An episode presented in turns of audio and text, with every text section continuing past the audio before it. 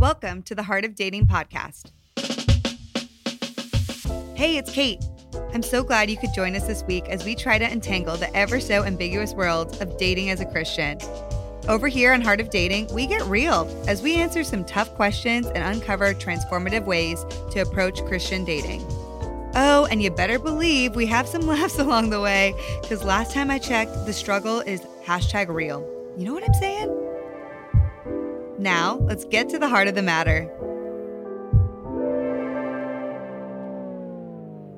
Hey friends, Kait Warman here, and I am so happy to have you today for our summer flashback series answering some of your top dating questions. Here's the thing y'all send us in questions all of the time, and we do our best to answer as many of them as frequently as we possibly can. But sometimes what happens is that you're asking us questions that we've already covered. So we decided why not bring up these questions and share with you some bite sizable content answering them for a reminder, further clarity, something really, really easy that you can listen to quickly. Not only that, but some of you guys here are newer to our community. And if that's you, hey, welcome. So, so, so happy you are here. We're just getting started. We get so many new people each and every week in our Heart of Dating community, and we love it. So, for you newcomers, this summer flashback series will be a perfect start for you. We hope you enjoy this summer flashback series where we've taken key nuggets from previous interviews with incredible guests and are bringing it to you in a bite sizable, shareable way. So be sure to share the series with a friend or two because you know they probably also have these questions. You guys can easily listen to it on a short drive or getting ready, so many different things. It's going to be perfect and easy to listen to. So let's do it. So, our series is continuing today with an interview from one of my favorites, John Mark Comer, answering the question How do I have strong physical boundaries and resist masturbation? Yep, we are going there today, you guys. In this conversation, we're addressing a hot topic boundaries, sex, and masturbation. Mm-hmm. Yep, I asked a pastor about masturbation. That's true. We're just going to go there. So buckle up as John Mark Comer spews some awesome wisdom on this topic. I know it's going to help you guys in this area. I want to talk to you quickly about boundaries. And this is a topic that's discussed frequently. And it seems that everyone kind of has their own view on what is right and what is wrong. And some ways, I guarantee that people are hesitant to admit to a pastor like yourself um, what's really going on. But to be honest, we all talk about it and we all struggle with it. Um, and it's different for different people. Some people decide to not kiss until they're married. Um, some people do decide that that's okay for them before getting married. How do you feel that we should navigate what is right for us as Christians in physical relations and boundaries within the context of a dating relationship? Yeah, and of course, there's not a right or wrong answer. Yep. I mean, some things are clearly sin, and other things are, you know, I don't know very, I don't know very few people that would have an issue with hand holding or something like that. You know, right? Yeah. So there's a whole lot of ground in between, you know, sex and hand holding, and yeah. so where you know, so I think basic principles, you know, that each couple has to flesh out. There's not a part, part of the reason there's not an answer for that is because everybody, every couple is different. Mm-hmm. And and a lot of it has to do with the veracity of that person's will or self control. Mm. So, like my wife and I had to draw really strict boundaries around mm-hmm. us, but that was because of our immaturity, not because of our maturity. It was because our mm. lack of self control, not because we were so self controlled. So, if, if that makes sense, it's much easier right. to just not kiss than it is to kiss and have to advocate self control. Does that make sense? Yeah, so totally. The more self control you have in theory, the more freedom that you are able to take in your physical expression of relationship together. Um, but I think that my immaturity and lack of self control in that area is not rare. I think that is more the yeah. norm than the exception to the rule. Completely. So, um, yeah, but I think as a, a couple basic principles. One is, you know, your first question shouldn't be what can we do? It can be how holy can we make this relationship? Mm. That sounds cliche, but that that should be the overarching philosophy. It's not yeah. what can we get away with without having to repent on Sunday. It's how happy we make Jesus with this relationship? How can we mm. honor Jesus, each other, and our own bodies as created in the image of God um, and holiness through this relationship, right? Mm-hmm. That's that needs to be the the question that drives all of this. And right. then I think you know um, a second kind of rule of thumb is don't do anything that causes arousal. So mm. if you're doing something and it's causing arousal, don't. That's just a marriage thing. That's not a dating thing. And and that's the beauty of none of this is a don't. It's all a not now. It's just a wait, not a don't. Right. You know? And yeah. so that that should give you excitement and anticipation for the future. But I think anything that leads to arousal is just taking you down wrong path. Third thing I'd say is talk about it openly and honestly, and as non-romantic as it sounds, get it up there and agree to some kind of to agree to boundaries. Then the guy might have one set of boundaries in mind and the gal another, you know, and we can yeah. stereotype who's going to say what, but that's those stereotypes are not all that helpful. But it can be done in a creative, romantic way where you're doing it to honor each other and honor the mystery and and keep that mystery alive and the sanctity of your relationship and your sexuality.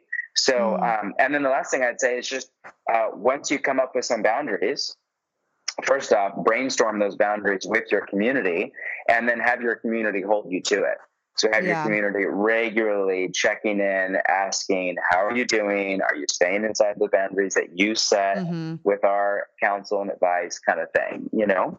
Yeah. And I, I think if you're asking those kinds of questions, you're going to be doing good for. And and then just be really careful not the last thing I'd say is just don't put yourselves in situations of temptation. You know, temptation is not a sin, but how the decisions we make can set us up for or against temptation.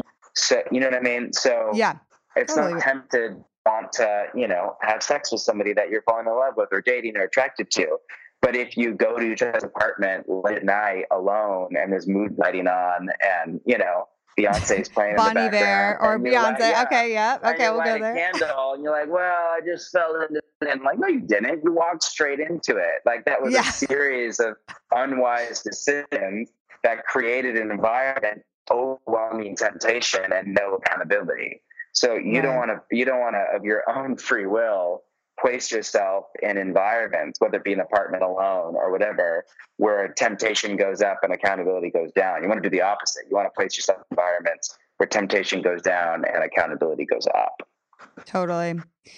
Those are really amazing. And it's hard because like I know you probably get asked that question by people in your church community a lot, but I think us as Christian singles, we we still we still need that direction. Um so a question for you on that uh on that point is let's say the couple is doing very their very best to not cross boundaries um, but let's say they mess up they fall into some sort of sexual sin or they potentially even end up having sex.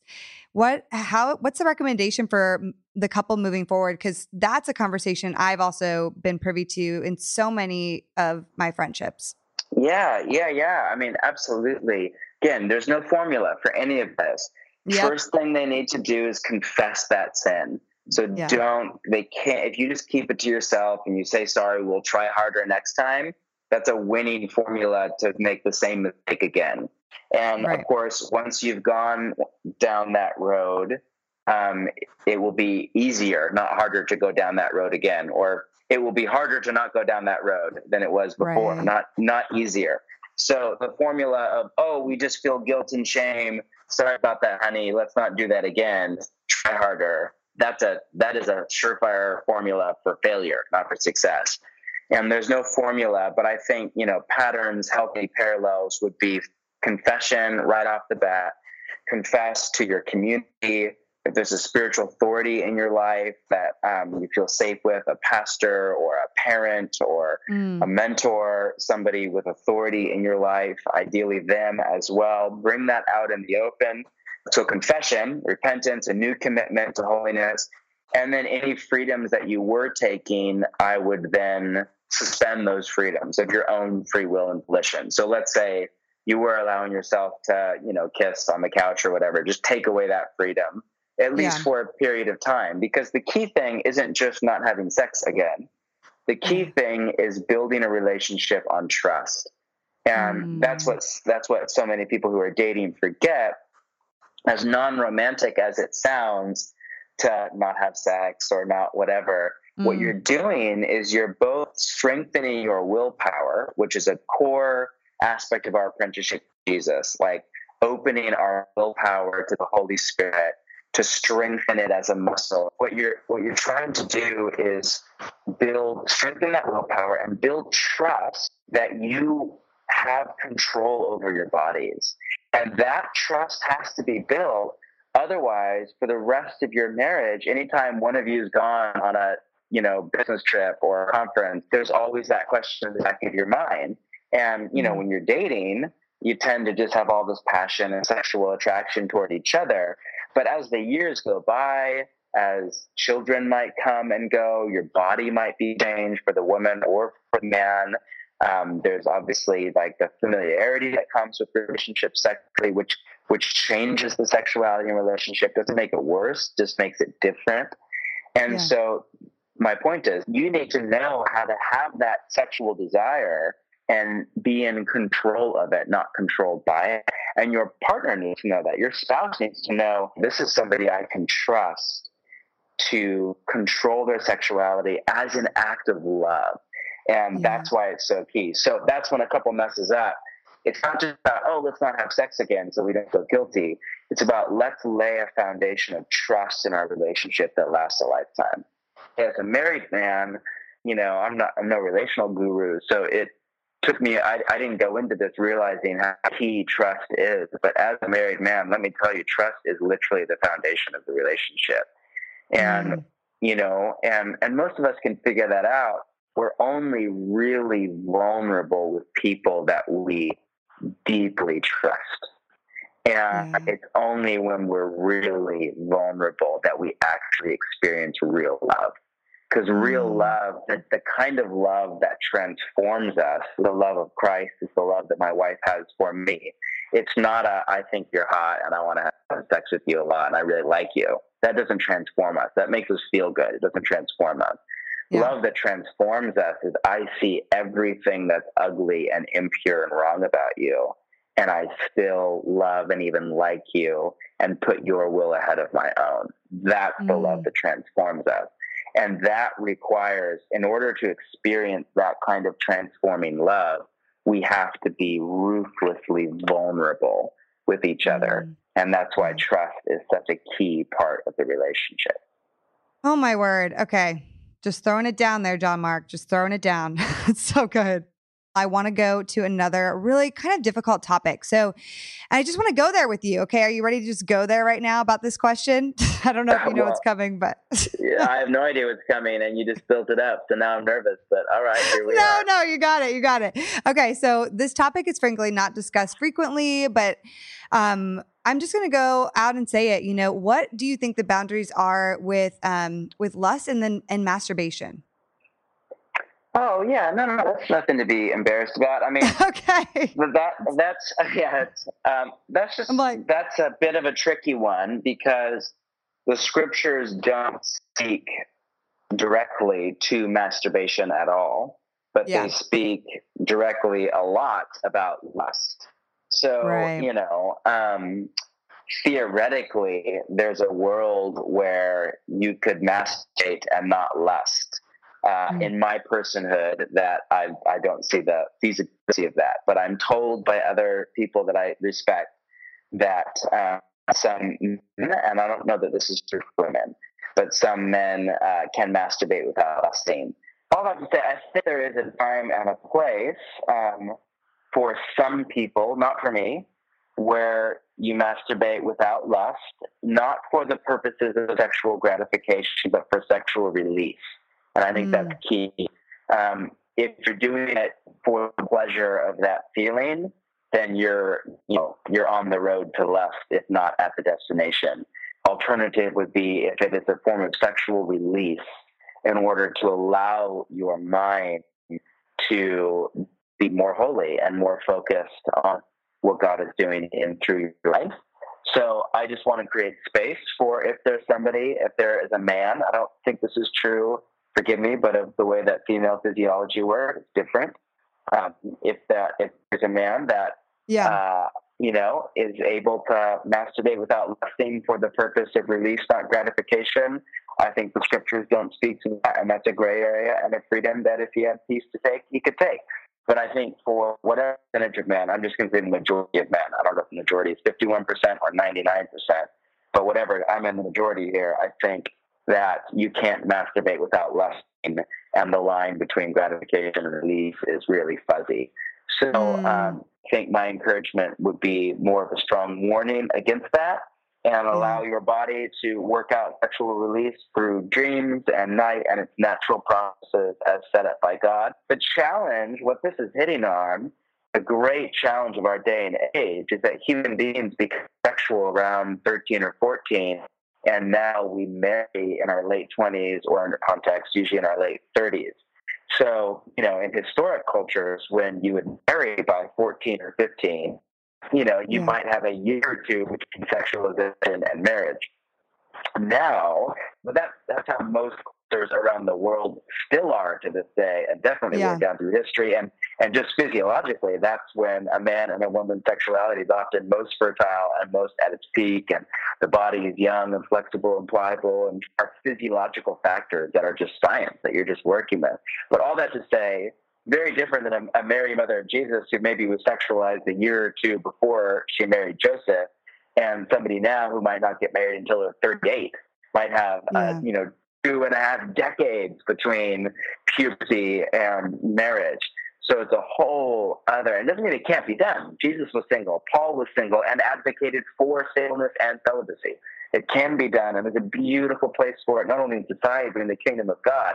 But it is an acute problem that I do think should lead people to think seriously about marriage. You know, Paul's whole thing in Corinthians, learn to marry than to burn.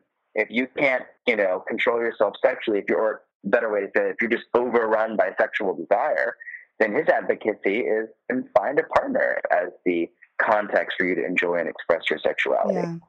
So, just in keeping in line with everything we've been discussing in terms of physical relations, boundaries, and sex, what do you personally think is an appropriate time to be vulnerable in relationship and talk about sexual past with the dating partner? Yeah, I don't. I don't think there's an exact answer to that. It's different for each person based on their sexual history, um, the sexual history or lack thereof of their boyfriend or girlfriend or fiance. And so there's no answer to that. There's just, you know, do it in community, do it with listening, prayer, open to what the Spirit is saying, what your community is saying, wisdom, discernment.